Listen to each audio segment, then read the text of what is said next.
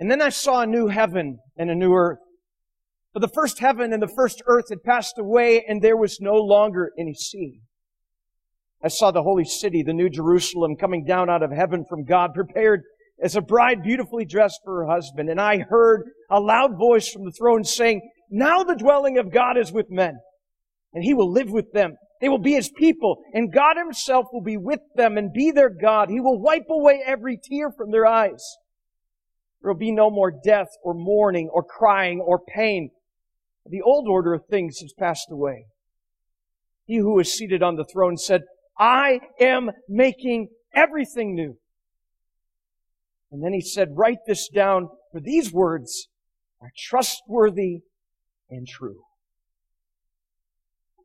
Wow. I'm just curious. Do any of you name your automobiles?